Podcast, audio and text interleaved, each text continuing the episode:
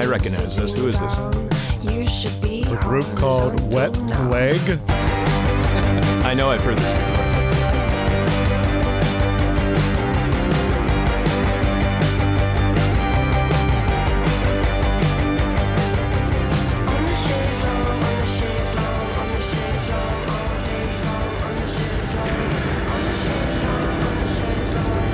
Oh, that sounds good. On a shades lounge all day long. Is hell.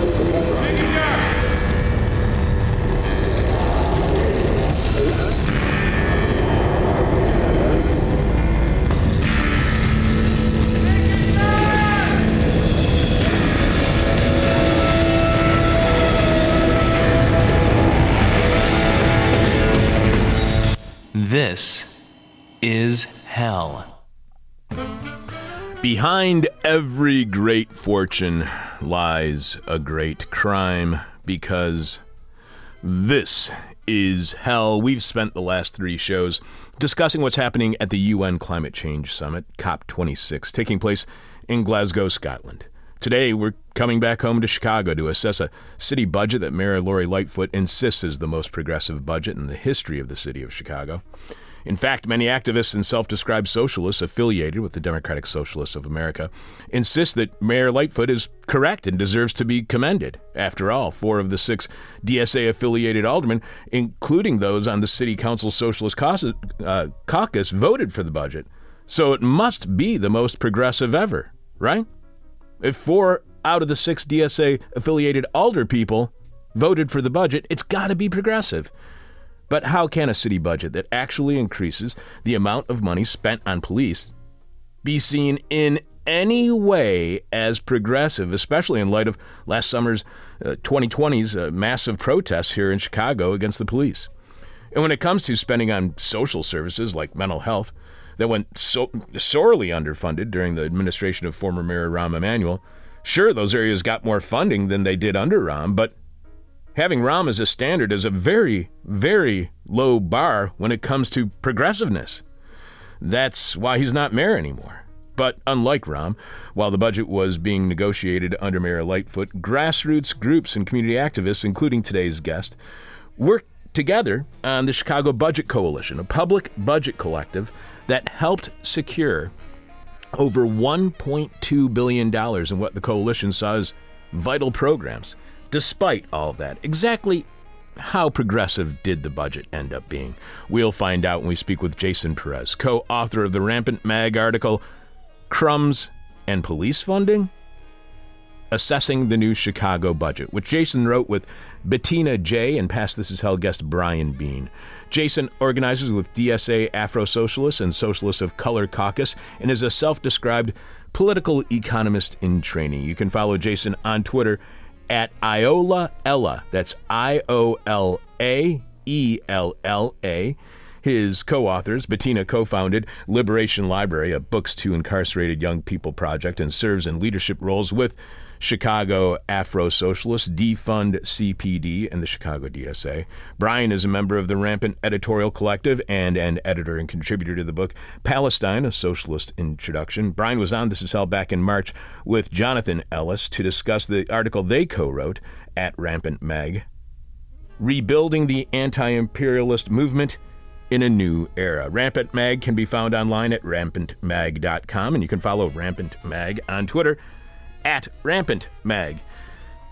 I'm your bitter, blind, broke, gap tooth radio show podcast live streaming host, Chuck Mertz. If it's Wednesday, producing must be Richard Norwood. Richard, how have you been, sir? I've been well. Nothing really new over here, but Did you see Mel this morning? I did. He was hiding out in his little uh, underneath the sti underneath the landing Underneath hide- the hideout. Yeah, he doesn't want to go in his house anymore. I have a feeling that some other cat has been in there and he's freaking out.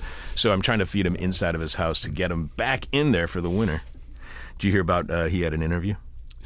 I heard. I didn't hear the interview, but how did it go? Uh, uh, well, there were only three people in the bar, and one of them was incredibly offensive, so I'm sure it went well. Immediately following today's show, Richard, I will be killing two birds with one stone, which just seems cruel and, frankly, lazy. if you're going to spend the energy to take the life of another living being, you should at least not be economical in the brutality that you are about to unleash. Why should anybody get off so easily while in the process of dealing out death? So, how will I be accomplishing two goals in one action, which is what it means to kill two birds with one stone, a phrase I'm certain offends animal rights activists, let alone birds? Well, I will tell you exactly how following our guest, and I can promise you no birds will be harmed in that message. But more importantly than any metaphor, any metaphorical cruelty, I'll be showing to our avian comrades. Richard, what is this week's question from hell? Talking about metaphors. In this house, we believe dot dot dot what Did you see the ones on Twitter yet? i started to Oh my God, the one sign. yes Uh, spectacular. You're going to have to read that one to share that one. It's really fantastic. The person with our favorite answer to this week's question from hell wins your choice of whatever This Is Hell merchandise you want. You can check out all of our swag right now by going to thisishell.com, clicking on support, where you will see all the ways you can contribute to completely listener supported This Is Hell. Remember, without you, we got nothing. So thanks to all of you for your support. We are not a not for profit. We don't make enough profits to afford to be a not for profit. We don't take any money from commercials or any kind of foundations, corporate or otherwise. So all we got is you. Check out all of our stuff right now by going to thisishell.com and clicking on support, where you will see our winter beanie, which is becoming incredibly appropriate because of the changing weather. Our trucking cap, our coffee mug, our t shirts, our tote bags, our flash drive, history of the 21st century featuring dozens of interviews from the 2000s. All of that stuff and more, including our medical face mask, is available at thisishell.com when you click on support. You can leave your answer to this week's question from hell at our Facebook page, facebook.com slash thisishellradio. You can direct message it to us via Twitter at This Is Hell Radio, but we must have your answer by the end of today's Wednesday show when we are announcing this week's winner. Following Jeff Dorchen in the moment of truth. During this week's moment, Jeff assesses the damage caused by liberalism's success in the marketplace of ideas. Richard will be sharing your answers to this week's question from hell following our conversation with Jason Perez on exactly how progressive the 2022 Chicago City budget really is. Again, the question from hell is In this house, we believe. What? In this house, we believe. What? We are looking for new board operators here on This Is Hell to join our staff. If you are interested in running the board, as Jess and Richard and Alex do, email me at chuck at thisishell.com. And as we've been men- mentioning, we actually pay a living wage. If you would like to join us here on This Is Hell, email me at chuck at thisishell.com. We are looking for people who can run the board anywhere from once a week here at our studio above Carrie's Lounge, 2251 West Devon in Chicago's West Ridge neighborhood, with shows beginning weekdays at 10 a.m., or twice a week, or three, or even four times a week. We are very flexible, and if you can only do it a couple of times a month, we can work within your schedule. We are very flexible. This is your opportunity to have access to a professional studio for your own projects as well, whether that's a podcast or you just want to create some sort of audio montage. This position does come with a living wage. That is incredibly important for me all of a sudden because I felt really bad about only having volunteers here on the show. If you are interested in becoming a board operator and earning a living wage here on This Is Hell, email me at chuck at thisishell.com. Chuck at thisishell.com. Coming up, how progressive is the allegedly most progressive budget in Chicago's city's history? We will also tell you what's happening on our exclusive Patreon podcast, what which you can subscribe to at patreon.com slash this is hell, and have some of your answers to this week's question from hell, which is In this house we believe what? In this house we believe what? Live from the United States, where the law is far, far too often the crime. This is Hell Chicago's mayor, Lori Lightfoot, two and a half years into her first term in office, an office she attained by running as a progressive who would invest in communities far more than her predecessor ever did, while reforming a police department that desperately needed it.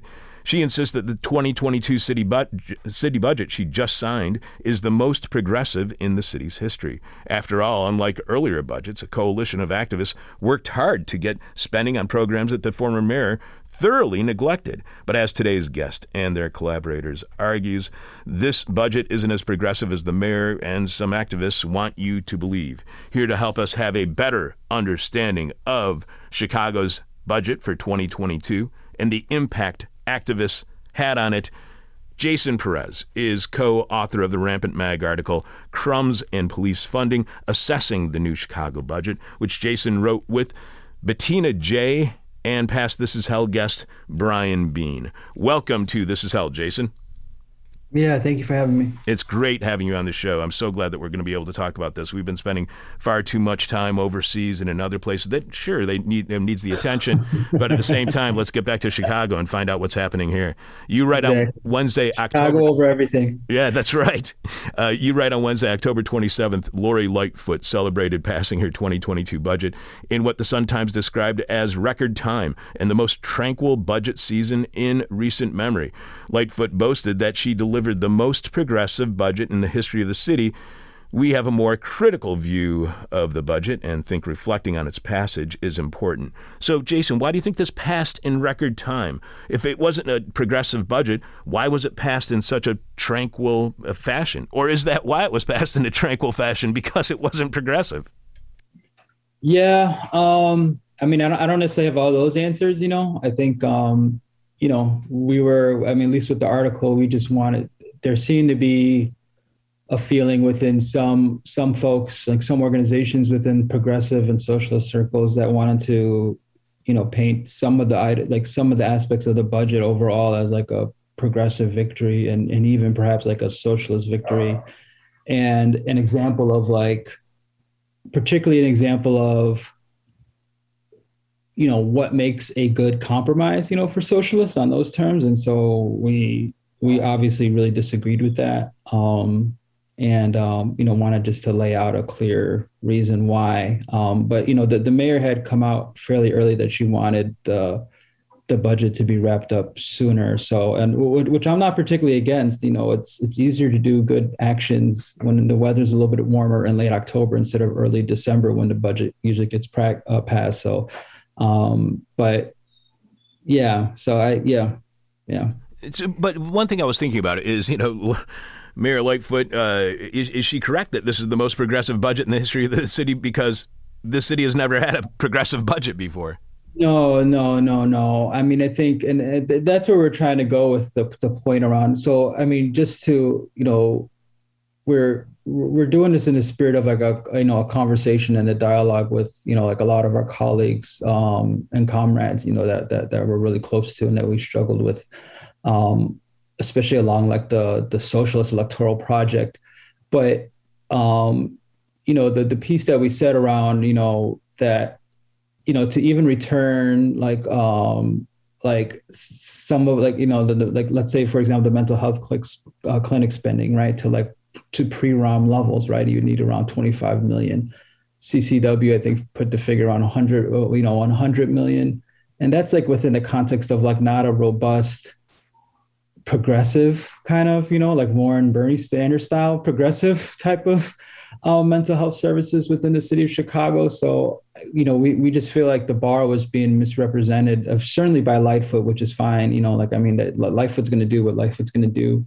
Um, but at least in terms of, and I, I don't think misrepresented, but just like, um, you know, we weren't using the right measurements of like how should we measure like a progressive victory or socialist victory. And so I, I, I don't think it's progressive. Um, the, the main reasons is because of the police funding increase, right? The property tax increase, and, and particularly at a municipal level, most property tax increases should be viewed as a form of regressive taxation that primarily benefits developers um, and and landowners at the expense of um, renters, um, and even like property. And that's why I say like like landowners, like people who just own like tons of actual land within the city of Chicago and property versus like single home owners, right? Which is which is very different. And then um, the last piece was like the commitment to pay out the banks at the level of interest um, and fees that that we're currently paying off, um, you know, our quote unquote debt to to the banks for that. Like you know, as city of Chicago, we don't have to pay that debt.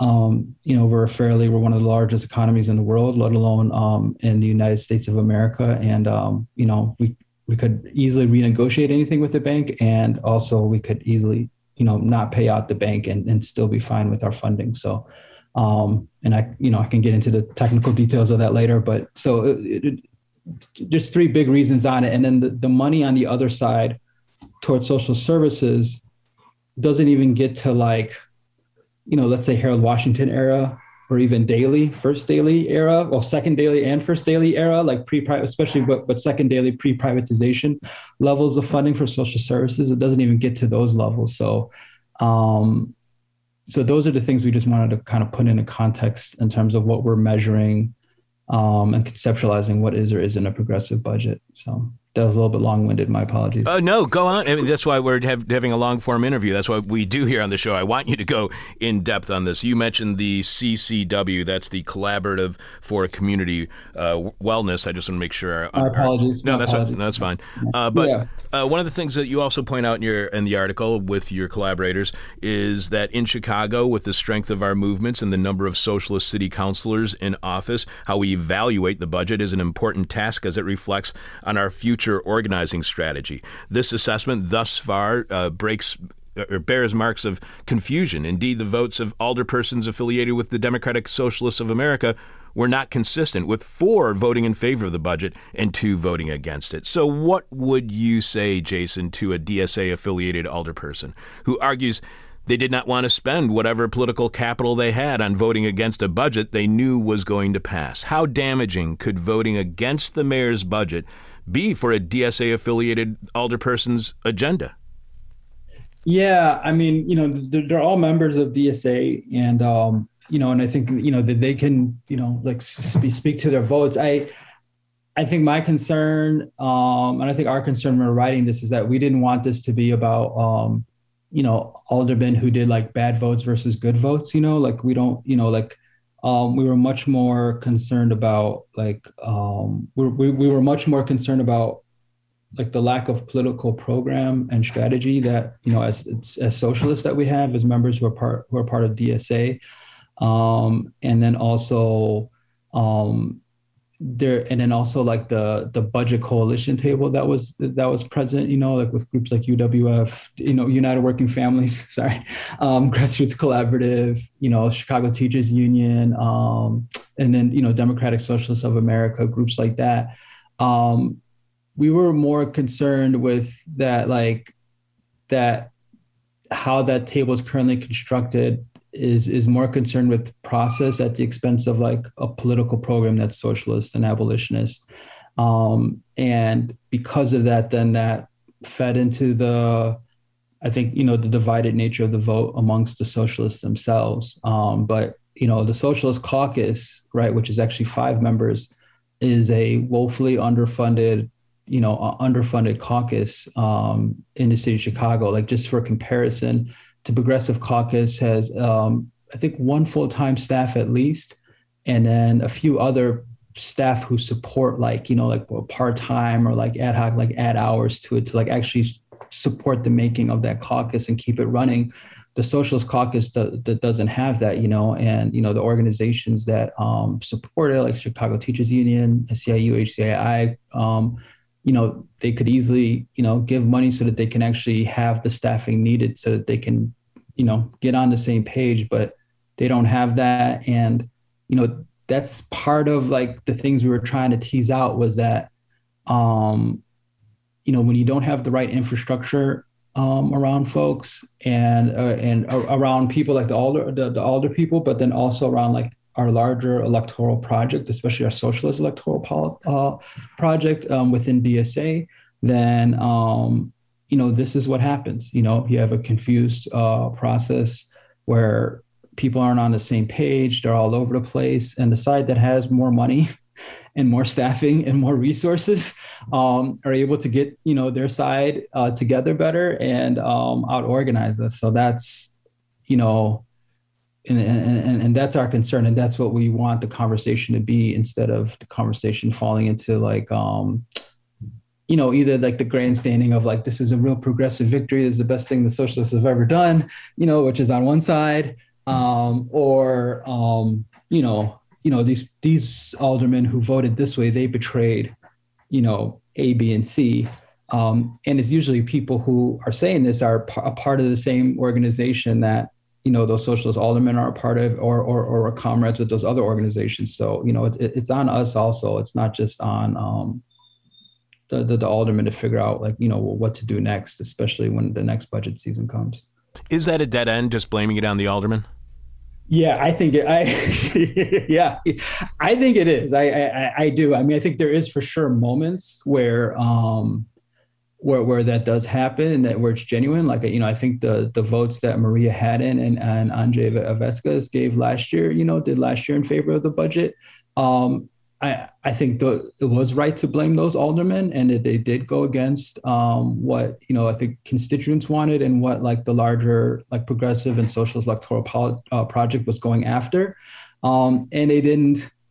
I mean, theirs was not an effective compromise at all. You know, like you know what what they claim they got last year is what, in fact, you know, like the four aldermen who voted yes actually got, you know, done in the budget this year, you know, in terms of actually funding program, you know, like, you know, funding the mental health clinics in, in a way that hasn't been funded in, you know, almost 20 years, you know, um, since, since Daley, the, you know, the second Daley was, was mayor. So, I mean, the, these are real changes and meaningful uh, material changes in people's lives, which didn't happen last year, which was, which is why those votes were, were bad but we wanted to and, th- and that's usually like it, it's usually a little bit easier to judge those and like move on those and be like you know you're wrong for this and you, know you want to hold people's feet to the fire. I think it gets a little bit harder when it's something where you know you do have about 1.2 billion dollars of um, of progressive funding and revenue put into the budget that was not going to be put into it unless um, you know all, all the different groups of the public budget coalition table um, and the socialist aldermen you know fought to make that happen um, you know, we just wanted to, you know, just be cautious about how we think that this is a blueprint or a model for moving forward because we don't think it's a blueprint or a model for moving forward when it comes within the context of more police 11% increase in police funding um, an increase in property taxes and then a commitment to continue paying um, banks you know money that they um, they, sh- they shouldn't have in the first place you know why, this is just a big picture question, why are mental health services so important to grassroots activists, to organizers, community organizers? Why is there so much importance and so much focus by the left, by progressives, or not by progressives, but by the left on mental health services? Um, I mean, it, you know, Chicago is, I mean, I think especially in Chicago, it was one of the few cities that had you know what you could call like a robust public mental health facilities. Um, and that was fought by like you know like uh, over decades by many like radical and progressive groups beforehand. And so um, and uh, you know Daley and then Rahm in particular made every effort to gut it to privatize it. And currently what we have now is like this patchwork of kind of of nonprofit type, type mental health services. Um, and you know we wanted it we wanted to be free and accessible to the public. Um, a lot of times many people's even if they have like um, especially you know working class folks even if they have health insurance it's like you know very narrow health insurance which is usually for what, what's you know i guess defined as quote unquote med- medical health. I mean these definitions are are are, are bs but um, you know they don't support mental health services in the way that they need to. And so um, people have to come out of pocket or they just don't get it um, or it's just not accessible, right? Like the mental health clinics, in particular in Chicago, um, are usually um, in more accessible places in Black and Latinx um, working class communities. So, um, and and also as an opportunity to, um, this is this might be getting in too much into the weeds around budgets, right? But there's, you know, there's areas that you can fund in budgets where then once you fund them the money is like baked in there like for a long time, right? And then other areas where even if you fund them one year, they won't get funded next year, right? And so, you know, the the nature of the compromise for the mental health clinics, um, in particular, was was good, um, in the sense of that, like the money is baked into um, the into the budget, like for the foreseeable future for a long time. Um, you know, our only contention was that um, you know the number you know need it, it, that it's a good start and it's a good beginning and and the people who fought for that would say that also. Um, but that um, you know we just wanted to point out that it's far less than even um, you know from how we understand it if, if people have different figures uh, you know like you know that's you know i'm open to them but how i understand it, it's still under the amount of money that um BROM funded them at and then certainly under under the amount of money per year that um of course mayor Daley funded them at you know um, and I don't think anyone would say that under Mayor Daley, we had a progressive mental health system um, with the funding levels that were there at that time, you know? And so, um, you know, the, you know, we're socialists and we're progressives, right? I mean, I'm a socialist, I'm a revolutionary socialist. So, you know, ultimately I believe that like you know we, we, we have to topple this thing you know like we have to top um you know top of the capital state the racial capitalist state in this, in this country um in order to like bring about socialism or even kind of elizabeth warren style progressivism. But um in order to get there i think it's important to have like an electoral strategy and a legislative strategy um, as part of the way to get there. Um but if we're going to choose to go that route we have to make sure that when we do make compromises, we don't do it, we do it in a way that empowers the left, makes the left stronger, and also makes the working class stronger.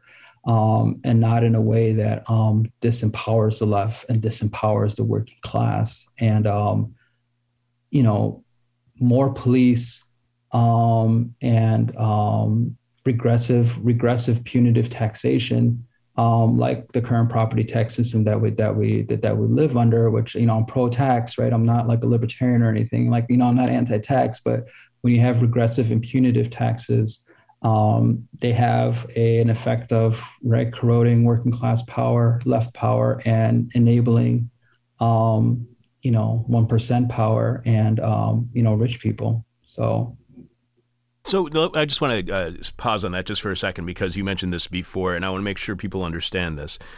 How are property taxes regressive? How do property taxes, how are property taxes where everybody pays the exact same amount? How is that more of a burden on the poor than it is on the wealthy? Yeah, I mean, and there's and there's plenty of ways we could have a we could have a progressive property tax system, right? And you know, sometimes you know, another thing that was happening with the budget stuff was people would be like, well, we can't do, you know, we can't do progressive um, revenue stuff, or we can't do, um, you know, progressive property tax like stuff because, um, you know, in Chicago, you know, Chicago is banned from doing things based on income, right? So, um, but but but that ban is based on just like on on taxation, right? It's not based on fines. It's not based on fees you can and, there, and there's other ways to determine income or just like general wealth that a person has um, that that's not tied directly to like income in terms of like how like the bill is written that that that that comes from Illinois um, saying that. So um, so th- there's ways to do that, but you know, so our current property tax regime is regressive um, in, in in two big ways, right? It's um, first of all, you know, even though we're in Cook County and all the money should be shared, like within all of Cook County, right? We're like, we're like 50 different school districts, like all, all these different things. So then the, the, the, money doesn't come come in equitably that way, which is a lot of the suburbs, right? They like um, they have more money than the city of the residents of city of Chicago, um, and we want those tax dollars. Um, and then the other way is that within city of Chicago itself, um, you know, it's just it's just like any other kind of flat tax. Is that um, you know, let's say if um, I don't know, uh, you know, if if if I have ten dollars, right, and you're taxing me at um like so if it costs seventy dollars to live, right, um or no, I'm sorry, seven dollars. If it costs seven dollars to live, right, um I have ten dollars, um, and you tax me at fifty percent. Um, all I all I will have is fifty dollars left, right? So then I don't have enough money to live. Um, a rich person, right? Let's say you tax you you, you do the same tax to them, right? Um, so um, what you call it, you tax them at fifty percent. Um, they will then have um, enough money to live on. You know, like they will still be able to provide for themselves. They'll have enough money to live on and like spend the money on any other frivolous thing that they want to, as they should. Um, and that's like basically what's happening to property owners in Chicago um, and for sure re- re- renters is that um, if you own a single family home like let's say in Englewood or like where the obama library is being uh, built up or where the tiger woods golf course is being built up property taxes are going through the roof right? Those are the areas in the city of chicago that had the highest property taxes increases in the past five years. Um, a lot of times in those property tax increases outpace the cost of the act to pay down the mortgage itself or a lot of times these folks are not even paying down a mortgage anymore. They pay they pay all they pay for is property tax. Um, but then that that property tax payment monthly becomes bigger than even what their mortgage payment was. Um, so then whereas you know you have like huge millionaire like you know like million millionaire like 100 millionaire um, developers who are able to have like you know 30 or 40 properties um, and they pay that same amount of tax, but it's a lot it's it's a lot less of a tax burden because they just have more cash on hand. So yeah, that, that was a little bit all over the place, but uh, hopefully that that helped a little bit. Yeah, it did. Uh, you are uh, in the in the Chicago Democratic Socialists of America, in their statement on the budget, they say the CDSA was a part of the 2022 Chicago Budget Coalition, a table yeah. of Chicago progressive and leftist groups that represented the most organized presence of the left to agitate around the city budget since the Harold Washington era. Is the Chicago Bu- Budget Coalition in and of itself a victory for progressives or socialists? Is this a potential stepping stone for more power for the left in Chicago? Um, I mean, I think it can be right, um, but you know, just currently it's not. And um, you know, I think an example of this is, um, you know, there's a tendency of like an over reliance on the older on the older folks to like be the lead people on everything, um, and then also a lack of a commitment to want to um, really fight on the issue of property taxes and also fight on the issue of defund, right? Like um, of defunding the police and investing in our communities. Um, and as long as that posture is taken, then you know we're not gonna, you know, we're, we're not gonna get to where where we gotta go. Um, and you know, and by by by fight for it, you know, we just basically mean that like you know just you know making sure that you're having like you know um, phone banks to aldermen, making sure that you're doing door knocking, making sure that you're doing all the things that a political operation is supposed to do in order to win. Um, so, I mean, I think, and then I think the other missing piece is that a lack of a coherent, um, agreed upon political strategy that's attached to our political platform, you know, as socialists and abolitionists. You know, I think what what happened with this budget is that everyone started really fetishizing the process or technical aspects of the budget, right? Like this part means this, so we can't do that. Um, you know, you know, we talked to all these groups and they said, okay, so that's fine. And you know, in order to build a good like socialist movement or just any sort of radical movement, it's able to combine um, political program, which is like the politics that we believe in, right? So like you know we as you know we as progress you know we as radicals and then we, we as leftists and socialists believe in progressive taxation. We believe in funding communities and less funding in, in police. We believe in um, public mental health care right? Like you know public health care period. There's all these different like very solid things and explainable things and the things that we usually run on is our political platform. And then um, and then you have a process which is like what the coalition budget table is, you know. Um, and you know that has to, and then you have like the technical aspects of like how a thing works, like a policy, budgets, how you get it implemented, even once you get it passed, how do you make sure you know they follow through and actually implement the thing, you know. Um, and it's the marriage of those of, of those three things that are that are important and you know, in a neoliberal world, especially, you know, and in like the liberal imagination and sometimes in the progressive imagination, you know, you, you let, you know, they let, you know, you let whoever, um, the process and the technical aspects trump the actual political program that you're trying to win.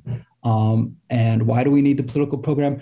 In order to keep on getting the wins that we've had electorally, right? When we when we run as socialists, we make a lot of promises to people, right? We promise some some aspect of like equitable education, some aspect of um, you know um, fixing um, income inequality, some redress around public safety in terms of police brutality and violence, um, and in terms of alternatives to policing, and then on top of it, um, fully funded like you know community centers, park districts, public transportation, all these things, right? Like these are these are the things that most socialists run on in anywhere that you go on, and so if we're not actually delivering those the, the, those material wins, it's hard to build a coalition of the working class that we need in order to con- to sustain those wins, and for sure to expand the amount of socialists that we have in office.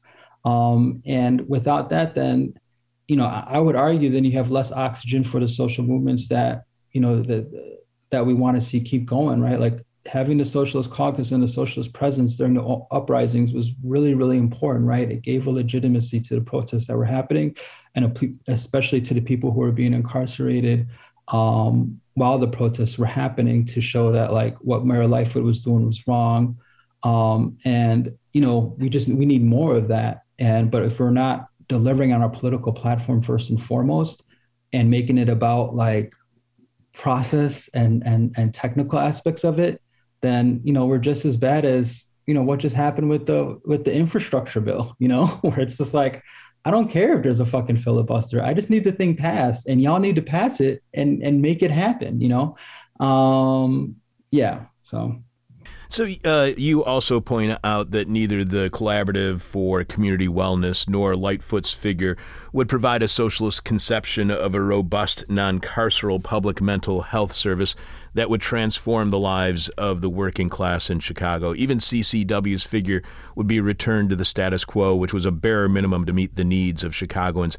That makes the deal for $6.5 million even more concerning and puzzling, especially when other comrades, allied organizations, and select socialist alderpersons frame it as a pivotal win or victory instead of the bare minimum that it is. So, what's wrong with getting something rather than nothing and claiming that something is a big victory? What could that mean for future funding of any mental health services in Chicago or the socialist or progressive agenda? Yeah, I mean, I think big picture on it is is that um, you know, yes, the compromise, right? You at a, at a you know, and I'm I'm I'm more of like an abolition realist and socialist. You know, like um, a lot of my comrades are more on the you know, like anar- anarchist bent, right? And um, you know, they have huge criticisms of the electoral socialist project, um, and and I think at some level, rightfully so, right? And I think this is a really fragile experiment of trying to elect socialists into office, right? We've been only doing this for a little bit, and we're trying to figure out figure our way through it. Um, and so when we do make these kind of compromises, it's important that we make them in a way that, as I said before, empowers our base, right? And empowers our people and puts us in a position to win even more seats in the future, which then allows us to deliver more on like the political program that, that, that we're fighting for. Uh, you know, the issue with, you know, this the, the issue was was the nature of the compromise versus compromising in and of itself which is um, you know we felt that was had echoes and remnant like in, in, of why social democracy failed in the face of neoliberalism, which is that you know and, and why the Great Society failed, why the biggest failures of, of the New Deal. One you know like part of them were, was due to racism, but then another part was a commitment to um, I think you know people don't necessarily see this as this, but it's you know it's connected at some level to to anti-communism, but a commitment to either paying for military, right, or paying for police and prisons, right. So some form of carceral punitive institutions within society, which I would say are like the state making um, forms of of um, of society versus um, you know the democratic government forms making of society, which is like affordable housing, social welfare programs, and if we keep on doing compromises where, you know, we get you know we get some of our social programs and even if we get like social programs at the level of new deal and great society right which was like you got so much you know they got so much money and then cities also got so much money. I mean that, that's how you know modern public housing came to be right? Um, but we did it at the expense of i mean it was one part racism but then another part of a commitment and they're, and they're intertwined too but like a commitment to funding police to what what we what fu- and funding police in a way that then led to the undermining of those very social welfare programs um, at like a technical level, right? But then um, in terms of like why then public housing fell apart, why then schools became underfunded, but then at the at the political level also in terms of, you know, you say you're a radical, you say you're a progressive, you say you're a Democrat, whatever, um, but then you're not delivering on these core things as the politician that you said you're going to deliver on, or if you do, they're very very much compromised. So why you know why keep going with it and i think an uh, an impact of neoliberalism has been that we so we don't even understand um, how robust social democracy was or like the liberal version of social democracy was in this country that then like when we see like the marginal increases in social welfare spending that we got um, this year in chicago um, we think that's a pivotal shift versus understanding that it's not even the amount of money that um, social programming money that um, was happening under the, the second Daley administration, which is, I mean, you know, that's the that's the administration that like privatized everything. You know, like that's the administration that like brought us to this that, that ushered in neo, neoliberalism in really fundamental ways. So, um, and we just we just got to get that right. You know, we just got to um, figure out a way through it. You know, I don't I don't think there's any easy answers. Um, but we got to struggle through it. And we were just really worried when we started hearing a lot of our comrades start framing this as a victory. And we feel like the more appropriate thing was to say that this is a um, that this is a compromise and this is the best that we can do. And you know, it was a product of like some disorganization on our part and some just rough back and forth on our part. And you know, we're trying to do something here um, we want to do better and we're going to do better let's try to figure it out and you know i think that type of posture i think is better for the project overall instead of trying to get into this competition of saying either this is the worst thing ever and this is like a crime against humanity or you know this is the best victory ever and um you know like socialists are on the, are on the rise you know so i think you know but both of those approaches don't really get us anywhere we are speaking with Jason Perez, co author of the Rampant Mag article, Crumbs and Police Funding Assessing the New Chicago Budget. You can follow Jason on Twitter at Iola Ella. That's I O L A E L L A you and your colleagues write that what the budget did deliver came directly from the largesse of federal aid money, accounting for three and a half billion of this year's budget, roughly 22 percent of the total. This money, primarily CARES Act and American Rescue Plan funds, will expire putting the security of these uh, social programs, primarily funded by those federal dollars, at risk. So, after those federal funds related to the pandemic are gone, and without further emergencies or further emergency aid money, Will Chicago return to what little money the Rahm Emanuel administration did put into mental health? Um, no, no. I mean, like the, you know, the the the the money around mental health, and that was like spearheaded by like um, Alderman Ro- Rossana. Um, you know, is has been like is on pretty solid footing, right? Um, you know the other programs that's not the case right? And so um you know and so that's you know and that's terrible. Um and you know the reasons why it's terrible is because like then we're gonna have to fight for these things all over again. We're gonna have to fight for more funding of it. All the all this funding was incremental funding right? Um and you know we need much more funding to actually meet the needs of of the people that are out there. Um, and then also we need much more funding just to like politically show that like it's been impactful and that it's worth it's worth something, you know.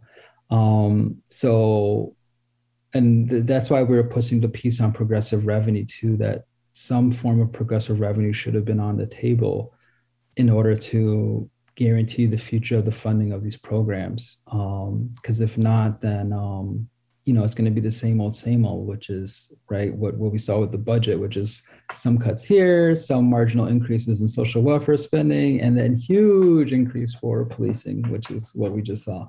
Um, exactly. Yeah. And one of the things you mentioned earlier, I wanted to get back to. Uh, you write that uh, the public debt that constrains public funding in Chicago is a liberal political construction that can largely be overcome at the city level. But as far as we know, no such attempts were made, which then positioned us within the political calculus of neoliberalism, of austerity, or minimal funding of basic social programs. How, in your opinion, is public debt a, a, a, a liberal political construction? Yeah, I mean, there's like so there's a story, and and this is like within like progressive left economics kind of talk, you know, but like um and like in policy circles, right? There's this thing of that like, well, we can't do this because the state doesn't allow A, B, and C, right? Or we can't do this because and it's you know it's tied to funding. And that's and that's true right? Like so you know organizations like alec and the right wing have been phenomenal unfortunately at um, um, highly you know highly organized and they're much better resource than we are um, at making sure that um, when it comes to things like like you know um, progressive taxation um, that it's really hard for cities to do to, to, to engage in it and make it happen. Um, but a city, especially if a city has like a fairly good economy, has multiple ways to finance itself. You don't need taxation just to finance yourself. Um, and um, you know, one easy way is just through a public bank, right? Um, another way is through um, a city starting to issue its own its own currency. Um, another way is you know cities and cities working together to put the demands on the Federal Reserve to be able to lend um, to, to be able to get money directly from the Federal Reserve instead of having to go to banks for financing. So um, there's multiple ways, like you know, two of them at a technical level that I that, that I said, and the other one would be more political in terms of putting pressure on on the on the Federal Reserve. But there is ways to do it, and then and then there's a bunch of ways where you can just um, put a bunch of you know in Chicago, poor people in Chicago have a bunch of fines and fees put on them, right? In terms of parking tickets, in terms of towing, um, and these are like things that are owned by like you know like private equity corporations and stuff like that. But like, and they get fined and feed to death, right? Um, and literally to death for, for some folks, and, and certainly into poverty and bankruptcy. Um, and these are fines and fees that are supposedly on their face egalitarian, open for everybody, da da da, da right? But it's it's the things that you find in fee that then usually determine if poor people are going to have to pay more of it and working class people are going to have to pay more of it or if rich people are going to have to pay more of it. So we could just easily just fine and fee the things that rich people do. And you could just you know do a surveying of like the things rich people do. Rich people like to buy condos. Rich people like to buy this you know. Rich people like to buy development like and you can just fine and fee those things um, just as much and with just just as much intensity um, and and then be able to work around the whole like you can't tax based on income or or, or wealth holdings. Um, and there's tons of solutions out there like that that would you know bring in the money that's needed to fund all our programming.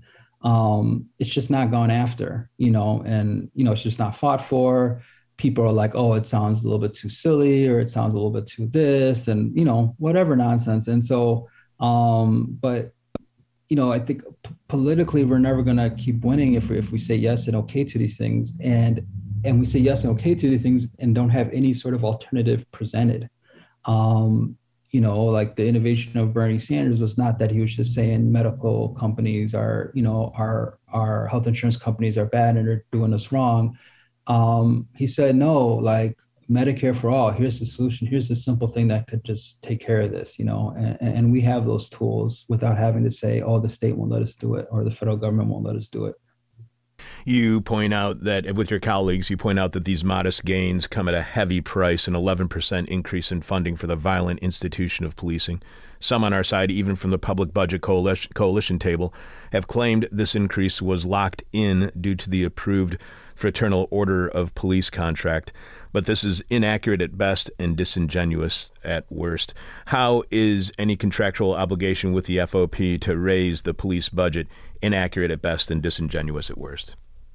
Yeah, because um, the FOP contract covers labor costs primarily, right? And the 11% increase was primarily for labor costs, right? They, they had an increase in, in, in income.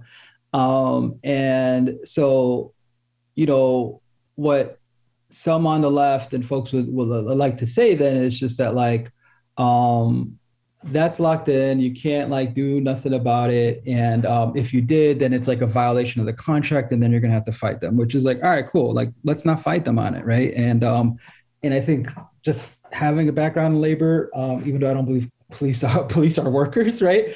I, am always suspect of like going back on, any kind of contract with um, like in, in, that kind of manner, right? Because it'd be used maybe for other folks. So, I, you know, I, I, don't think, yeah, I don't even think it'd be strategic to to to, to go that route. I think um, what you can easily do is just like cut a bunch of programs that the FOP has, right? Like, I mean, not the FOP, sorry, the Chicago Police Department has, right? They just did like this big spending on like hiring community organizers, um, people who make gardens. Um, you know, like they have like a data analysis department. They have, uh, you know, like the shot spotter contract, right? Like um, there's all these other ways and all these other things that you can just easily cut um, 11% of the police budget, and police would be like fine. Policing would be fine. There would be no um, that there'd be no impact on the actual um, how much you're paying a police officer um, or honoring an FOP contract um, by doing that, you know, and that's not necessarily, that's not even a, yeah, there, there's no violation that could then be brought to a court that would then stop you from doing the cut, you know, um, and that could have easily happened. And, um, you know, and I think um, some some of the aldermen fought for the, you know, like the the, all the socialist aldermen for sure made sure that those budget amendments got brought forward. But then, and I think this is like when, you know, you're talking more about the coalition budget table. The coalition budget table itself didn't want to make a strong stand on the amendments itself and really do focus turnout around that and really make that a point of contention you know and that that and and even open up the conversation that it is possible to honor those um the the increases due to the FOP contract and still cut 11% um and you know if you don't if we're not doing that, then I don't know what we're doing. Like, I don't, you know, like we're the left, you know, like we're, we're, we're radicals and progressives. And if we don't fight for these things, I just literally in like in informal political spaces, I don't know who is. And then I don't know how you convince people, especially when I think of my homies, my comrades who are like, just like, cynical about Paul, and these are not, this is not even just like woke world activist world, right? Like this is just like, you know, people who are just cynical and exhausted from politics and government and just do not trust anything. Like the same folks who then are like skeptical of like a vaccine now, right?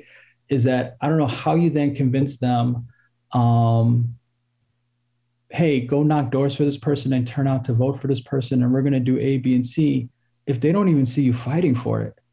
Like you know, like think about like your favorite like basketball team or whatever. Like even if they lose at times, you just want to see them fight. You know, you just want to see them like go down and be like, you know, this is what I stand on, this is what I believe in, and this is what we're gonna fight for, even if they lose, right? And, and, and that's why I'm like, it's not so much about a yes or a no vote or anything like that, which is like how publicly were folks out there saying like, no, like you know, there is a way to re- reduce the uh, police budget um, no, there is a way to get progressive revenue in the city of Chicago. No, we do not have to like pay these banks, and this is how we're not going to pay these banks, you know. Um, and I think on the bank thing, I think folks were a little bit better on, but even then, that was a contentious fight to like keep that fight going. So yeah. You write that three defund related budget amendments were sent to the Budget Committee to push back against this increase in police budget. However, they were not fought for to be on the agenda for the Budget Committee, let alone on the agenda for the full City Council. These amendments included reducing the advertising budget of the Chicago Police Department by 90%, cutting vacancies for 2022 and ending what you were just mentioning the spot the shot spotter contract. So let me just go through each of these. First of all, Jason, the Chicago Police Department has an advertising budget? Because I have never seen an ad by the Chicago Police Department unless they're so good that I didn't even recognize that it was an ad by the Chicago Police Department. So, what is the Chicago Police Department doing with an advertising budget? Well, it's a it's their propaganda arm, right? So, um, and it's you know it's it's one part of like you know them allowed to have their own twitter accounts and then to like set the narrative to reporters right? They have um and you know it's you know they want they try to separate the communications department from the advertising department but it's it's better to think of them as one and one and the same. And so that like if they're giving like their narrative of events that happened or like you know like the supposed crime panic that we're in or um the chicago reader did really good reporting on the like supposed like carjackings that were happening, right? That was a product of like our aver- uh, of the Chicago Police Department advertising department and the Chicago Police communications department, um, which is you know why I think any coercive institution within you know like the United States should not have its own um, propaganda arm. You know, should not have its own communications and advertising arm for these reasons because they'll abuse it and they'll say their side of the things and their version of the things. And um, you know it's on it's on folks who can actually do independent review of of to assess what's actually happened right? When there is like let's say shooting or acts of violence things like that. Um, but yeah i think when we think of how we have propaganda and why we have propaganda so like when you go to like let's say sometimes you'll be i don't know if you've ever been like at a little league event and then all of a sudden it's like it's honoring cops day you know um, that's the CPD advertising budget. It's um, and then partially their community community relations one. Um, or if it's like you're you're ever at a um, you know they do this also is um, you know like when there's like big block parties or like you know like all the festivals in in, in the parks during the summer. Um, that's another way then the, like CPD will spend money to like boost its image and its brand and all this other stuff, you know. Um, meanwhile, right, like you never see the you never see like the Chicago Public Library table at any of these festivals or things. You never see the honor your librarian day. You never see the honor your you know um, even fire person or you know your um, your Chicago Park District attendant day or anything like that. You know, um, so you know that that's that that's what it goes to pay for. Um, it's terrible. I don't know what else to say about it. And, the the uh, Chicago police yeah. vending tables too at uh, at uh, fairs and festivals that you see here in Chicago. It's always the table that nobody is at, and it's just sitting there wasting time. it's those the most boring table. So what yeah. is, what is meant by cutting vacancies? Yeah, that um so Chicago, you know, like supposedly has a lot of like well not supposedly it does. Like I mean like on the actual budget there is vacancies of unfulfilled um un, like unfulfilled police off like police officer positions in the in, in the budget and they're comparing it to past budgets, right?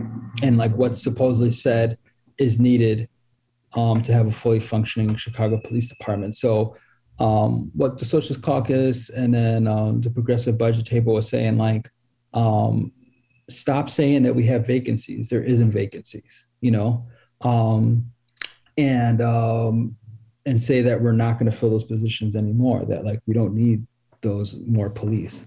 Um, and so they were fighting on that. They're they're not currently funded though. Um, and if you were going to get to 11%, I guess you, that's a way of getting to 11% but usually you want um you know uh, yeah and and i too i just want to caution the 11% thing is um that is not divest invest. That's not defund right? Defund and divest and defund you know defund police refund communities or divest from police invest in communities um, is the idea that like you know the the interpersonal violence that we face today and the structural violence that we face today, especially on the south and west side of Chicago, and in most working class and low income um, neighborhoods of color, and even white working class neighborhoods, though too, they face that because we have invested so much into policing that um, and that policing does have the in, in impact of actually increasing that you know like that level and intensity of the thing that they call crime poverty um, and divestment. Um, and sucks away the actual investment that those communities need. And so when we say the 11%, the 11% would just keep the budget as it was last year. It still doesn't divest from police and actually invest in communities. The things that we should have been fighting for was a 25% reduction in police or a 50% reduction or some sort of reduction in policing and then taking that money and investing it in violence interrupters, um, other preventative services, um, violence prevent, prevention services um, that get at the root cause of violence, you know, and uh, interrupt violence in our communities. Um, and that's just, I think that's the saddest part is like that conversation wasn't happening. It was about like how to handle the 11% increase instead of being like, no, it's, you know, it's defund, you know, it's, it's divest and invest in our communities, period. End of subject, similar to how, you know, the right wing is about taxes, you know, or, you know, abortion, right? Like, I think, you know, we need to be that principled about divest, invest, the DSA says of the Shot Spotter contract, our alder people have all officially committed to canceling the Shot Spotter contract, an inaccurate technology used by the Chicago Police Department to detect gunfire that is expensive, deadly, and disproportionately targets Chicago's black and brown communities. We will stand alongside our alder people and allies at the doors and in streets until we cancel the Shot Spotter contract. To you, how dangerous is Shot Spotter and, and why doesn't it work, Jason? Yeah, um, I mean, if uh, I'm not sure how people how familiar um, people are with the the murder of Adam Toledo by um, the Chicago police um, this summer, but um, you know, he was a boy, um, um, you know, from from Chicago, um, and um, he got, um, you know, the police got the police got a a I guess a detection from a ShotSpotter um, device.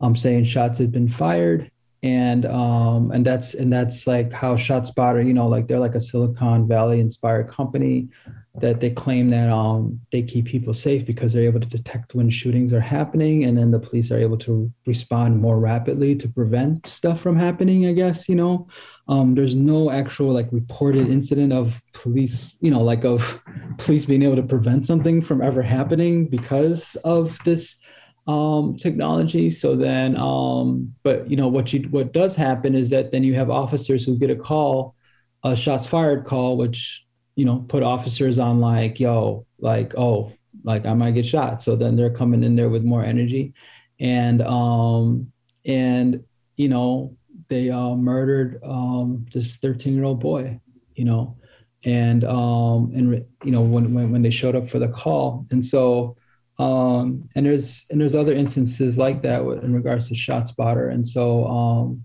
you know we just need to get rid of it. I mean all that kind of tech stuff is nonsense you know it's just not it's um it just puts more of a target on the backs of you know black and latinx and other people of color are working especially working class folks.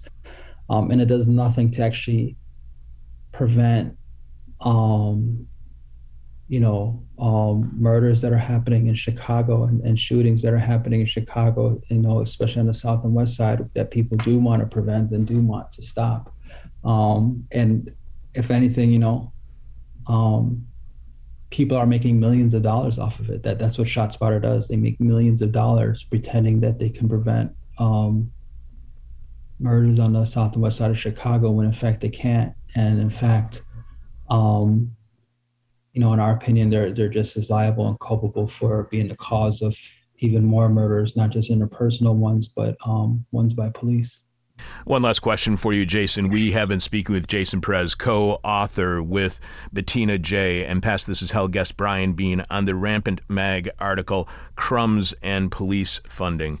Uh, crumbs and police funding, assessing the new Chicago budget. One last question for you, Jason. And as we do with all of our guests, we promise our final question is the question from hell, the question we hate to ask, you may hate to answer, or our audience is going to hate your response, and especially members of our audience who identify as liberals are going to hate your response. You write that when liberals need to find money to fund something like police, they find the money. But when they want to cut or not fund something, even when we can pay for it, they still make the cuts. To you, Jason, what explains why liberals apparently prioritize police over community services? Does Chicago do Chicago liberals support addressing social services with a carceral system more than with social services? Yeah, I mean that is, you know, to me the the liberal project supports that because um, you know, most of their funders are rich people, right? Particularly rich white people um, who are property developers. Um, and um, you know um, financiers people in finance people in tax right? And th- that's who they care about. And um, you know th- that's what police are for is to um, enforce capitalist property relations and to make sure that you know working class people um, not just can't rise up right? Because i think sometimes that's where you know i think that that's where the analysis stops. Not just rise up like in terms of the total re- revolution sense, but even make social democratic reforms. You know, like police are there to prevent that, right? Police are there to, you know, whenever there's a strike, um, who do we see there, right? We see police, right? Um, whenever there's um, whenever there's a protest, for sure we see that.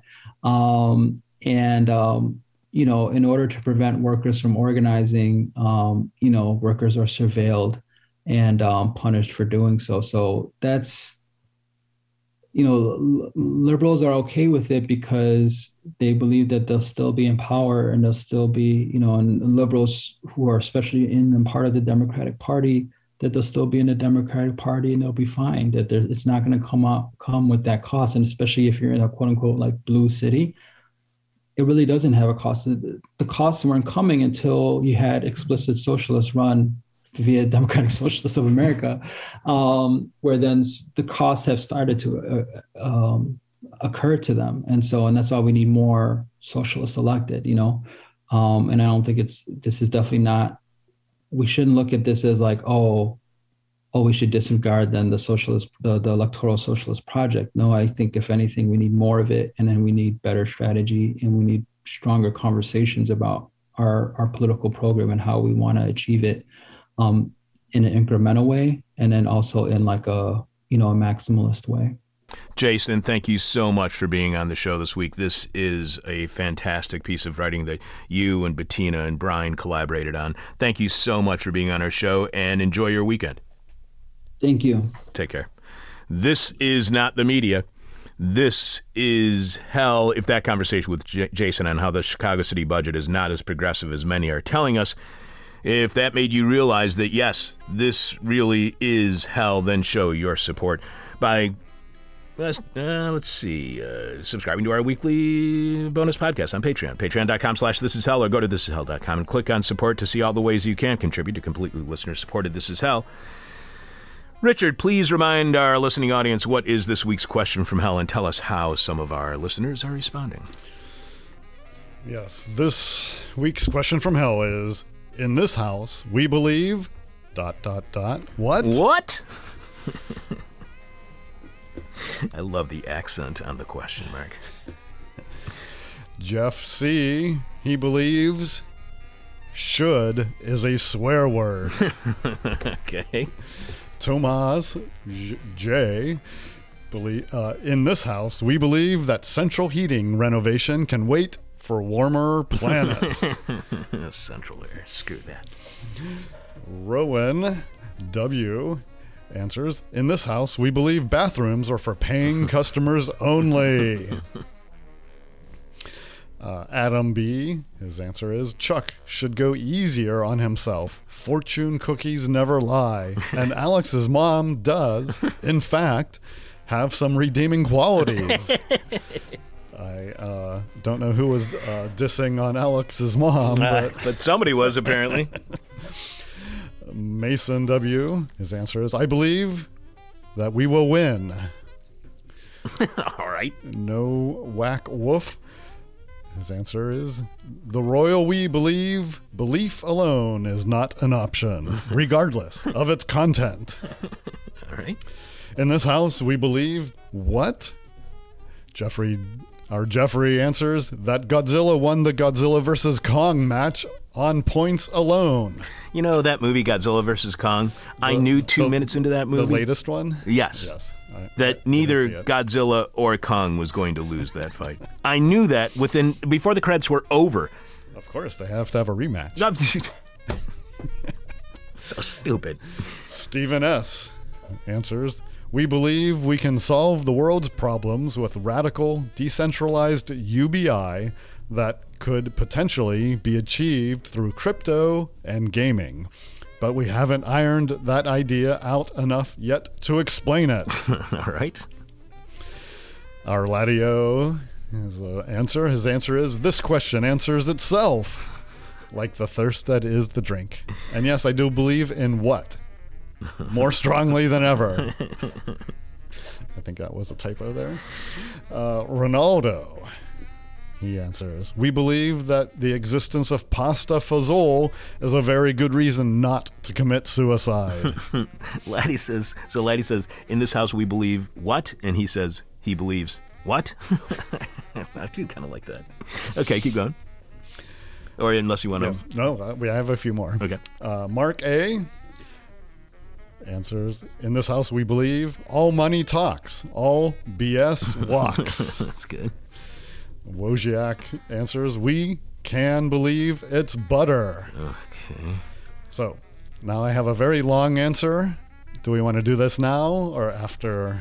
Uh, let's wait till after. Very good. And then we have some more on Twitter that Yes, we we want to share. Keeping it real, real deep in debt since 1996. This is hell, and if you want to help us climb out of that debt, you can subscribe to our Patreon podcast at patreon.com slash this is hell on Patreon this week. Remember what I said about killing two birds with one stone earlier on this morning's show? Here's why I keep repeating that awful phrase. Yesterday afternoon, while researching and writing for today's show, I heard from This Is Hell correspondent in Brazil, Brian Mier, who reports for Telesur English, Brasil Wire, and Brazil 24 7. Brian is in the process of editing an upcoming issue of Lumpen magazine. Lumpen is where I first stumbled upon Brian's writing way back in the late 1990s, right around the time we were started airing This Is Hell. In fact, we now air a one hour edition of This Is Hell on Lumpen Radio on Chicago's South Side, which is broadcast from the co prosperity sphere on Morgan in the Brid- Bridgeport neighborhood. Brian asked yesterday if I would be willing to contribute an 800 to 1,000 word essay on the history of This Is Hell, an idea Brian admits was actually from Edmar, the person behind all things Lumpen.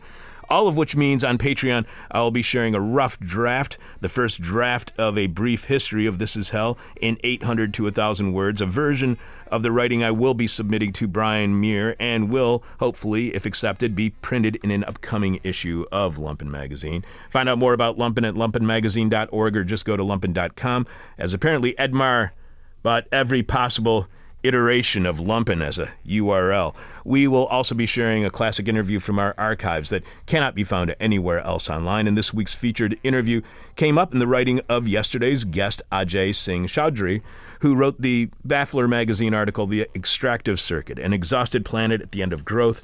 The research and writing for interviews uh, often leads to research that never gets shared on air and questions that never get asked. For instance, in Ajay's writing at the Baffler, he asks what he asks that we imagine a global North worker across the globe, likely middle class, probably white, but not necessarily uh, so. Uh, place her in California, an increasingly unsuitable geography for mass human habitation. Say she's white collar, uh, perhaps an office assistant, a- accountant, or coder.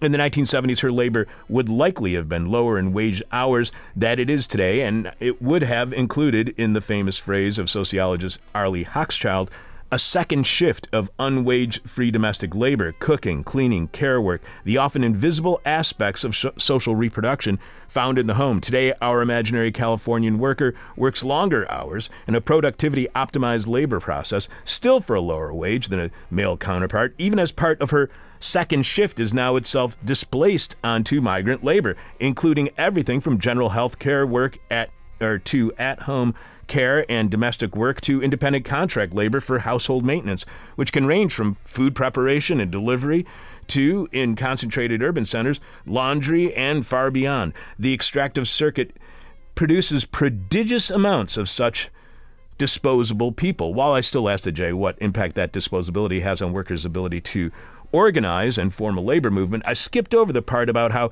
Arlie was the one who coined the term second shift in her 1989 book of the same title.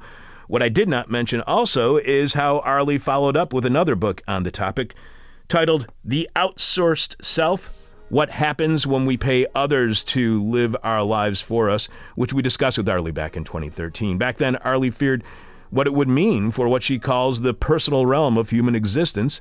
As we learned on this show this week, climate change induced migration is leading to those fleeing global warming, filling the jobs that live our lives for us.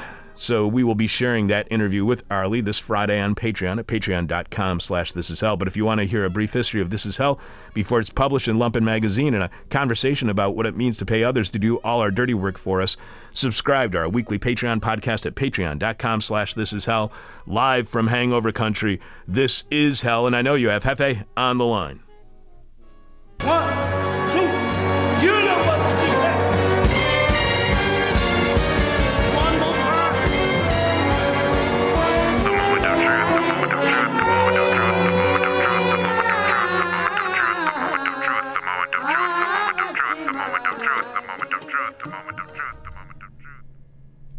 Envision your goals. Welcome to the moment of truth, the thirst that is the drink. This is a pep talk for me, but I suspect others can use one too. I was reading an article about how entrepreneurs like the Fyre Fest guy and the fake blood machine woman have conned investment cash out of venture capitalists.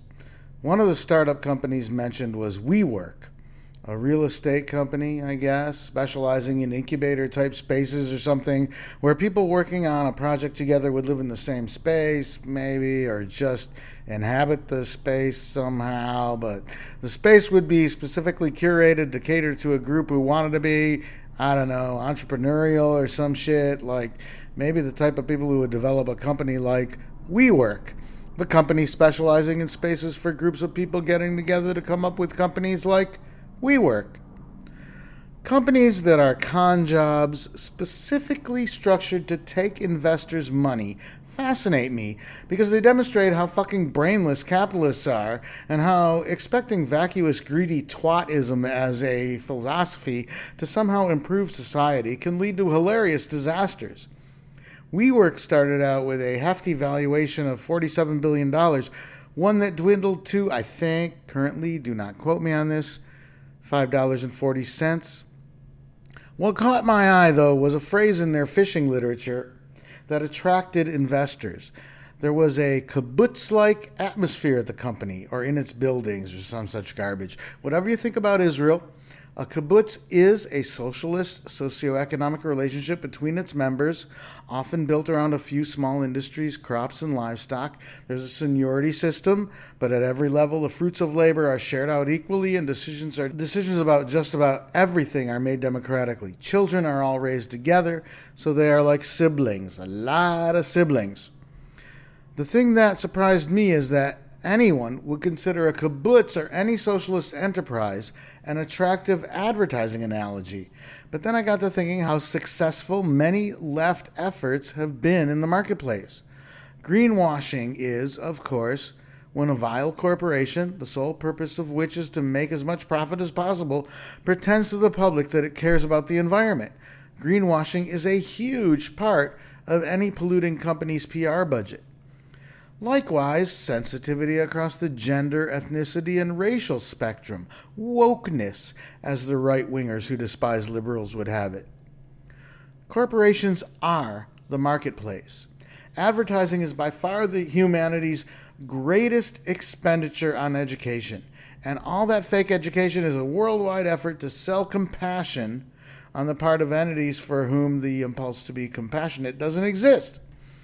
Of course, in the realm of advertising, aka propaganda, compassion and wokeness appear fake because all corporate education is indeed fake. Liberalism in many left issues, even decent treatment of workers, as long as it isn't too specific, like unionization and benefits and wages, have been co opted by the lyingest organisms in our society.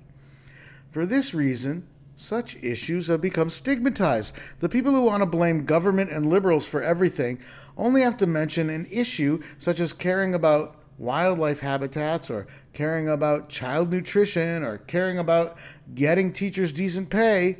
They only have to mention such issues in a way that echoes the capitalists' shallow rendering to convince a great mass of people of the shallowness and valuelessness of the individual human beings who actually care about such things. This is why we have to focus on the one problem with capitalism that it can't co opt. Capitalism is destroying civilization and the planet. Capitalism must be destroyed for the sake of civilization and the planet. Obviously, that means we must continue to culturally criminalize imperialism, but I can foresee corporate capitalism co opting anti imperialism too. Corporations already have public relations materials about how much better they make the lives of people in the nations they steal resources from. Smiling Nigerian child actors receiving iPads in their schools, while meanwhile in real life the military, paid by the oil company, mows down Nigerian protesters. We've already gone a long way toward culturally criminalizing being super rich. Mocking the three billionaire space stooges is pretty much mainstream. It's going to take a lot of work to bring that criminalization from cultural stigma to material stigma, but the longer capitalism sticks to its doctrine of private property accumulation, which by its nature it must, the more visceral and material that crime is going to feel to the people. We may never get the working to middle class super patriots on board. They're kept satisfied by a SCOTUS that's been, been bought with dark money because the Cock, Carlisle, and Cargill, KKK, I spelled all those names with K, Cock, Carlisle, and Cargill, KKK, the KKK Supreme Court, makes the same theocratic culture war noises the jingoist super patriots do. And no, we shouldn't tailor our declarations or actions to avoid being mocked by them, but their propaganda calling out the fake compassion of the left, supported by the fake compassion propaganda of corporate feudalism, affects those still wandering in the old paradigm of we can fix all this with good old American stick to itiveness and gumption. We have to give the right as few tools as possible to spread their message, and the tools they have we must take away. No more applauding the wealth accumulation achievements of someone just because they're a person of color. Wealth accumulation is not admirable. And yes, it's great that there's a First Nations woman who's now Secretary of the Interior, but is it? Is it really? How about we judge her actions on their merits, not freighted with her people's heritage as if that has merit that attaches to whatever policies she chooses to pursue, no matter how destructive or ineffectual? If the policies she follows are wonderful, well, that's wonderful. If they're not, we don't have to pretend to be happy that at least it was a Native American who sold out the sacred lands and water to the oil companies. It's been said so many times that it's almost a truism. The majority of people in this country support progressive policies, and the generation coming up is way more on board with actual socialist solutions to our problems, especially as they are the only solutions that can reasonably be expected to work.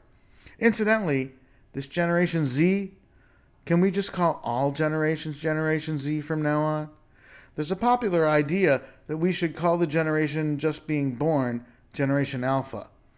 That is completely uncalled for. Until we fix it so human civilization will survive into the future, all generations from now on should be called Generation Z, because any generation from now on is likely to be the last. If we get through the next half century with a reasonable expectation that humanity will indeed have a future, I'd be fine if we called the generation starting in that new world Generation Alpha. But to call any generation anything that seems like a beginning rather than an end, under the current circumstances, which promise only to grow more dire, is a categorical error. If your politics doesn't center working to turn around the climate disaster, the mass extinction, mass human impoverishment, and the persecution of poor people, it's just irrelevant to what we need to be doing, in my opinion. And the solution to turning around all these catastrophes hinges on wealth being used for purposes other than to enrich a small fraction of privileged humanity. That suggests a full overhaul of the global economy. I don't care how we get there, but that has to be the goal. Petty arguments about who gets to be on postage stamps are totally relevant when one is discussing postage stamps and who has historically gotten to be on them. The argument about who gets to wear the Tiffany diamond necklace is fine and relevant if you're arguing about necklaces and the status connotations of the wearer, their identity, and the place people with their identity have traditionally been relegated to in fashion history. But don't act like Beyonce wearing the Tiffany diamond necklace constitutes progress toward a world where society refuses to allow people to go hungry or be forced to sleep under highway overpasses without access even to a legal place to relieve and wash themselves. Let's not act like a Secretary of the Interior being Native American automatically makes a livable future for plant and animal life a more likely scenario than it was before she was installed. Obviously, right now, nothing seems probable. But that's all the more reason to do triage on the actions and language that can bring the world we want closer to reality, however unlikely that reality might seem at the present. That's a goal of mine. I'm working on making it real in an economy that sort of doesn't want me to live if I rebel against it. Goals. I'm not great at them, but I believe I can learn. This has been the moment of truth. Good day. I have a question for you, Jeffy. You do? Yes. So, what's more disturbing? Yesterday, I found a used condom on the front stoop of our office and studio space here. Mm-hmm. Or today, seeing that the used condom was gone. To you, which is more disturbing that someone used a condom on our front stoop or that someone else took it away overnight? Well, okay. Using a condom is a, a good thing. So, finding the used condom is a, is a sign of a good thing. So that's not disturbing to me at all. Okay. It's disturbing that somebody took it away and maybe he was going to use it again, or Mel took it and was using it. I don't know. Um, Mel does not go out it. front, thank God. And uh, to the best of my knowledge, he does not use uh, condoms. I think he's had a vasectomy. oh, well, that's excellent. Okay, so uh, the second one is much more disturbing. Okay. That someone picked it up and thought, like, I'm going to keep this as a souvenir, or I'm going to use this right now. Thank you for clearing that up for me. Uh, Chuck, Yes. Kong clearly lost the Godzilla versus Kong battle. Kong had to retreat to uh, the Hollow Earth. But I thought that was a, a victory for him. At least he wasn't out in the wild world where he shouldn't be anyway. Yeah, they put a positive spin on it, but you know, he's got to walk around under those upside down mountains. That's like know. got to be disorienting. I, uh, when I when I was watching the movie with my girlie, I, I just stopped it in the middle of the credits and I said, "What are you certain about in this movie?" And she said, "Neither Godzilla or King Kong will lose this, and there will be a third monster who will be the loser of this fight." Oh, wow. See, I would not have predicted that. Yeah, and that's what happened. Oh, but it was a mechanical monster. Yeah, it doesn't really count, really. it doesn't really Mecha Godzilla, was it? Or Mecha he looked like Kong? I a uh, refugee from Transformers movies.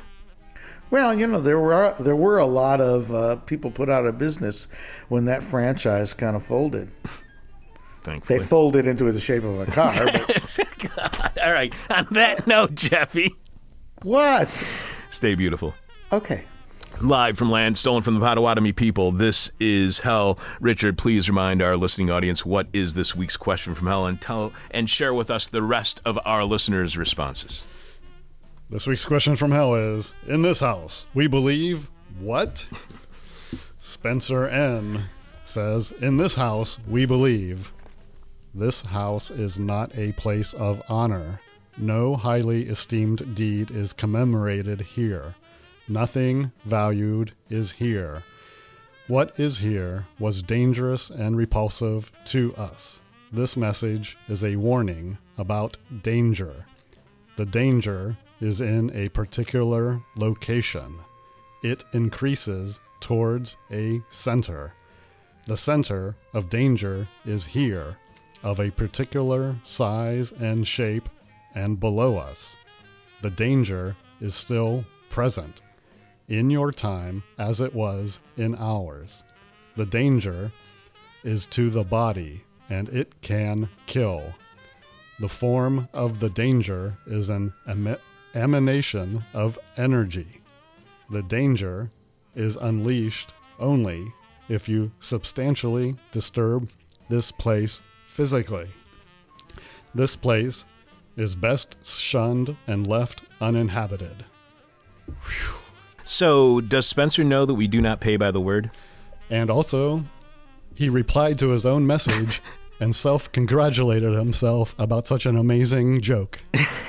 but he attributes it to somebody else that he had actually stolen it from somebody else. I guess. I don't know. Yeah. I stopped reading after that. Keep going. Give us some more answers to this week's question Mel. In this house, we believe what? Sloan answers, In this house, we believe, we believe, we believe in love. Oh, yeah. Oh, Neil C answers, In playing it close to the vest. Cat F answers that this is a house of God. God dang it. Thank you for cleaning that up so Alex didn't have to. David S. His answer is in not inflicting our beliefs on passerby and irony. Seth E. believes a hot dog is not a sandwich. Jesus. Benedict S. answers nothing. Lebowski, nothing. now we have some uh, amazing uh, Twitter answers. Oh my God, these, these they really rocked this week. So, uh, Beetle PC answered with a, a photo of, or a picture of a uh, One of those signs. lawn si- a lawn sign, Yeah. like a, a sign that you put out on your lawn. It's all in multiple colors. Just like the ones you see that say "This house believes in." And this is in this house we believe Farrakhan is Jesus. White people possessed by aliens. Scientology works. And then it's really difficult to read the red, but it says women should have gifts. Love hurts. Everything is one. I want to know where that sign is. I would give it to them as the best answer to the question from hell, but it's just a photo of a sign, you know? If they just typed that in, I would have believed that they made it up. I want that sign. If anybody can get me that Farrakhan, uh, This House Believes in sign, please get me a copy of that sign, we will give it away as a raffle gift at next year's anniversary party. All right, got some more? Yeah, so uh, Nom Nom de Plume uh, answers, and it's sort of a reply to the photo that a yard sign will serve as an acceptable substitute for lamb's blood. I love that one. Islands in the Gulf Stream is collapsing. Answer is profit is value stolen from labor. Climate change is class war. Cops lie. Okay. In this house, we believe what? Alec answers, Your magic is real. Austin answers, On March 13th, 1997, a series of unexplainable lights in a V formation flew over the states of Arizona, Nevada, and Sonora, later called the Phoenix Lights. So that's what that house believes in. Stray Shine answer is gentrification will be will be veneered in performative wokeness. okay. And uh, I guess it's a cult, something FTN. We're in hell, Okay. and our buddy Eat Fart sixty nine that having COL or quote cat on lap is a valid excuse for not getting up to do something. Just a few more. JB answers through significant negotiation and clear boundaries. Pineapple can go on pizza all the time. That's my answer. Tara, or Tara Dactyl, linear time isn't real. Consciousness is a social construct, and snakes are everything. Oh, sorry, that's snacks are everything. Humbug, last answer, Humbug answers that mayonnaise is a spice. Mayonnaise is not a spice. I'm sorry. I don't care what your house believes in. The answers I liked most were Adam's answer of Chuck should go easier on himself. Fortune cookies never lie. And Alex's mom does, in fact, have some redeeming qualities. That's because so many people reply to the question from hell with your mom, and so they figure they're targeting Alex's mom. Course, it could be related to my mom or the universal mom, Gaia. Rowan's uh, answer is In this house, we believe bathrooms are for paying customers only. Bradley saying, or asking, We have a house? Joel saying that daylight savings time is evil. That's what Joel's house believes in. And to Joel's point, did you know that studies link the lack of sleep at the start of daylight savings time to increased car accidents, workplace injuries, suicide, and miscarriages? Marco's answer is in this house, we believe in science, kindness, and revenge. Kim, who recently won the question from hell, her response to this week's question from hell this house believes in that someone will eventually vacuum. Marianne saying the human race is the worst thing to ever happen in the history of the universe. Fabio saying in this house we believe the rent is too damn high. David saying that in this house they believe in not inflicting our beliefs on passersby and irony. Warren saying in this house we never doubt the stupidity of humans in large groups. I also like Tara saying that in this house we believe linear time isn't real, consciousness is a social construct, and snakes, I mean, snacks are everything. Austin saying that on March 13th, 1997, a series of unexplainable lights in a V formation flew over the states of Arizona, Nevada, and Sonora, later called the Phoenix Lights. But my favorite answer to this week's question from hell is Nom Nom de Plume saying on Twitter that a yard sign will serve as an acceptable substitute for lamb's blood. Nom Nom de Plume, you are the winner of this week's question from hell. If you can get lamb's blood at the end of an answer to the question from hell, you've pretty much locked in being the winner of the question from hell. Nom Nom de Plume, you have won basically whatever This Is Hell's merchandise you want. Go to thisishell.com and click on support. And then email us your mailing address to chuck at thisishell.com or message us via Facebook. And we will get your chosen prize from the This Is Hell catalog of merchandise to you post haste. My answer to this week's question from hell is In this house, we believe what? In this house, we believe what? Well, in this house, we believe yard signs are stupid. Bumper stickers should be issued. Oh, and bumper stickers are stupid too. And if you have both yard signs and bumper stickers that tell everyone what you believe, I've got news for you. Nobody freaking cares. Thanks to everyone for sending in your answers to this week's question from hell. Richard, do we have anyone scheduled to be on next week's set of shows? We have one guest lined up for Wednesday Magdi El Gizouli on his Spectre Journal article, Counter Revolution in Sudan. I'm looking forward to that. A follow up to our conversation this week on Darfur. And of course, next Wednesday, Jeff Dorchen will be delivering another moment of truth. We start every week's live streaming shows here at thisishell.com by revealing this week's Hangover Cure. This week's Hangover Cure is in the Bible and it's amethyst, thanks to this week's guests, including Jerome Tubiana, who wrote the Baffler magazine article, Land of Thirst, Climate Migration in Darfur, thanks to another author of a Baffler magazine article, Ajay Singh Chowdhury, for being on yesterday's show. His article is titled The Extractive Circuit An Exhausted Planet at the End of Growth. Thanks to today's guest, Jason Perez, co author of the Rampant Mag article, Crumbs and Police Funding, Assessing the New Chicago Budget. Thanks to Alexander Jerry for producing. Thanks to Richard Norwood and Jess Lipka for running the board this week, as well as Alex. Thanks to Jeff Dorchen for another moment of truth, and Ronaldo Magaldi for this week in Rotten History. Talk to you Friday on Patreon at patreon.com slash this is hell. Subscribe now. I will be sharing a brief history of This Is Hell before it appears in print in Lumpen Magazine, and we'll also be sharing a 2013 interview with award winning author Arlie Hochschild about her book, The Outsourced Self, and what it means for humanity when we have others do all our dirty work for us. I'm your bitter, blind, broke, gap tooth radio show podcast live streaming host, Chuck Mertz. There's only one way to deal with all of the different problems that we've introduced to you on this week's show. That's by sitting down in the lotus position, turning your palms towards the sky, focusing on that burning white dot in the middle of your forehead, and saying the simple words Everybody's stupid. My demon is on my butt. Ah. My demon talks to me in profanity like a sailor. And my demon tries to knock me down. And my demon tries to put me on a hell ride. Thank you for listening to This Is Hell. For more interview hell and to support the show, visit thisishell.com.